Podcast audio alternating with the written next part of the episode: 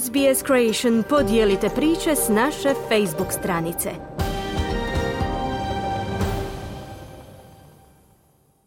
Vi ste uz radio SBS, program na hrvatskom jeziku, moje ime je Mirno Primorac. Vrijeme je za vijesti iz Hrvatske. Evo o čemu danas govorimo. Hrvatska i Francuska potpisuju primopredaju prvog od 12 Rafaela, više namjenskih borbenih zrakoplova. Obilježen je Međunarodni dan starih osoba. Svi upozoravaju na galopirajuće siromaštvo umirovljenika. Lički policajac ranije osumnjičen za silovanje, sada je kazneno prijavljen i zbog dječje pornografije. Iz Zagreba se javlja Siniša Bogdanić. Hrvatska će i u budućnosti moći štititi svoj zračni prostor, poruka je to Ministarstva obrane. Naime, za danas je zakazana službena ceremonija primopredaje prvog od 12 rabljenih borbenih aviona Rafale, odnosno prijenos vlasništva između Republike Francuske i Republike Hrvatske. Ceremonija će se održati u Francuskoj, cijeli posao težak je milijardu eura. Ugovor uključuje obuku pilota, jednogodišnje jamstvo, oružje i simulatore. Iako će prvi avion od danas biti službeno u hrvatskom vlasništvu, on će zapravo zajedno s pet drugih aviona biti isporučen Hrvatskoj u svibnju 2024. kako su za te portal odgovorili iz Ministarstva obrane. Zadnji avioni trebali bi biti isporučeni početkom 2025. Izjave ministra obrane Marija Banožića i zapovjednika Hrvatskog ratnog zrakoplovstva Mihaela Križanca. Sama implementacija projekta višenamjenskog borbenog aviona ulazi u svoju finalnu fazu. Sutra ćemo imati povijesni dan koje obilježava prije svega mandat vlade na čelu sa Andrejom Plenkovićem kada je riječ o resoru obrane, a to je pravno preuzimanje prvoga Rafala koji će u konačnici biti ovdje u Hrvatskoj zajedno sa ostalih pet, dakle ukupno šest prvih komada doći u Hrvatsku u početkom drugog kvartala 2024. godine. Pa ovi segmenti vezani uz infrastrukturu će biti gotovi, evo kako je ministar rekao, početkom drugog kvartala za prihvat e, aviona. Međutim, do tada će biti e, instalirana i postavljena ostala imovina, poglavito simulator za, za pilote. Jel? Izgradnja e, cjelokupnog paketa sposobnosti za prihvat aviona ide po planu. Nemamo kašnjenja, sve u zelenom i u budžetu, kako se to kaže.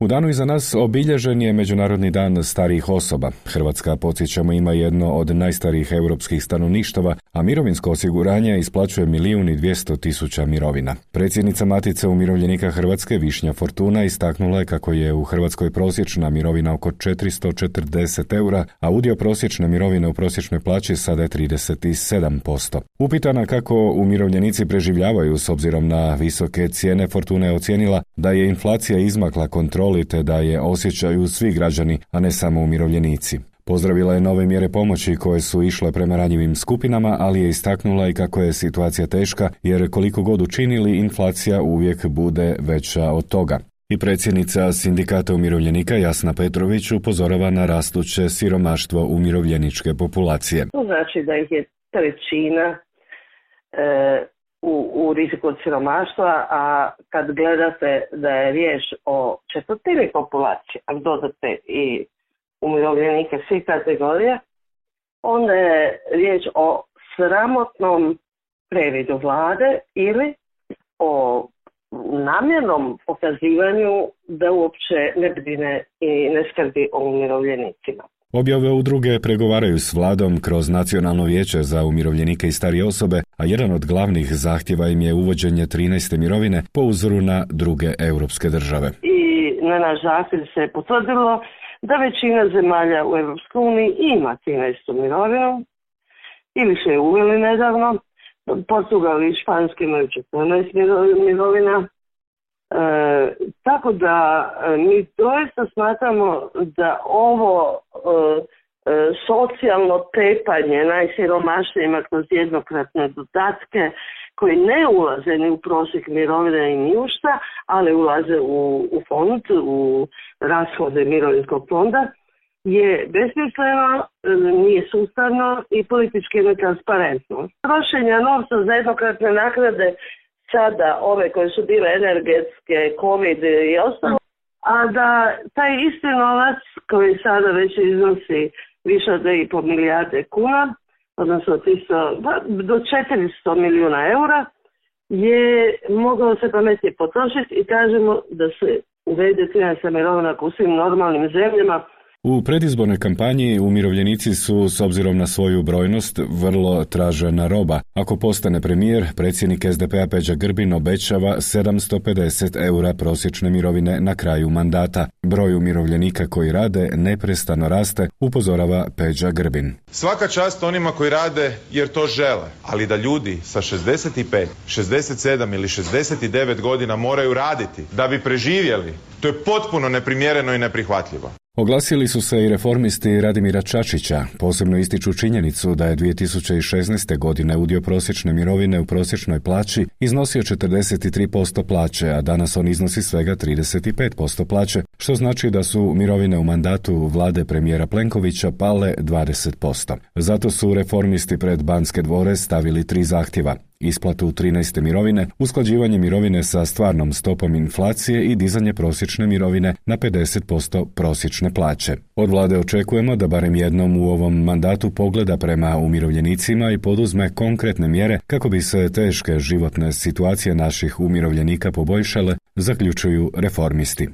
U posljednje vrijeme učestalo se događa da hrvatski građani ne mogu obaviti specijalističke preglede ili dignuti lijek. Uzrok su problemi rada CEZIHA, Centralnog zdravstvenog informatičkog sustava, zbog čega ljekarne ne mogu do elektroničkih recepata, ani specijalističke ordinacije ne mogu do uputnica. Posljednja takva epizoda trajala je 24 sata. Komentar ministra zdravstva Vilija Beroša. CEZIH seli migrira u centar dijeljenih usluga, dakle državnu instituciju, gdje će imati daleko bolju infrastrukturu i ovakve greške će u budućnosti biti gotovo isključene. Međutim, dok seli taj kompleks, dok traje taj kompleksan proces selitbe Ceziha, a traće gotovo oko godinu dana, možemo očekivati povremene ovakve prekide i jedna vijest iz Crne kronike. Policijska uprava Ličko-Senjska objavila je da je dovršeno kriminalističko istraživanje nad 36-godišnjim hrvatskim državljaninom zbog sumnje da je počinio kazneno djelo iskorištavanje djece za pornografiju te je podnesena kaznena prijava. Naime, riječ je o policajcu koji je s još jednim kolegom bio pritvoren zbog optužbi za silovanje, a u sklopu te istrage u mobitelu su mu nađene inkriminirajuće snimke.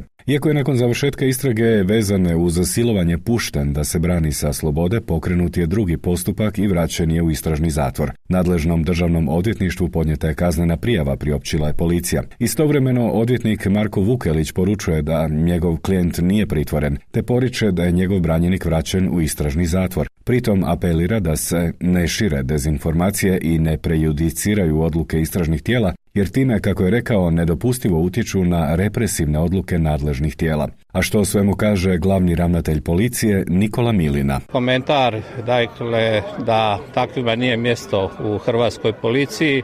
Moram reći da smo mi tijekom obavljanja dokaznih radnji, tijeku istrage, dakle došli do osnovane sumnje da je počinjeno još jedno kazneno djelo gdje smo tražili suca istrage uz obavijest državnom odvjetništvu da nam omogući da ga ispitamo. Znači osoba je u to vrijeme smo ga izveli, da tako kažem, iz istražnog zatvora, ispitali, vratili u istražni zatvor i dodatno ga prijavili za još jedno kazneno djelo. Za danas toliko. Iz Zagreba za SBS, Siniša Bogdanić.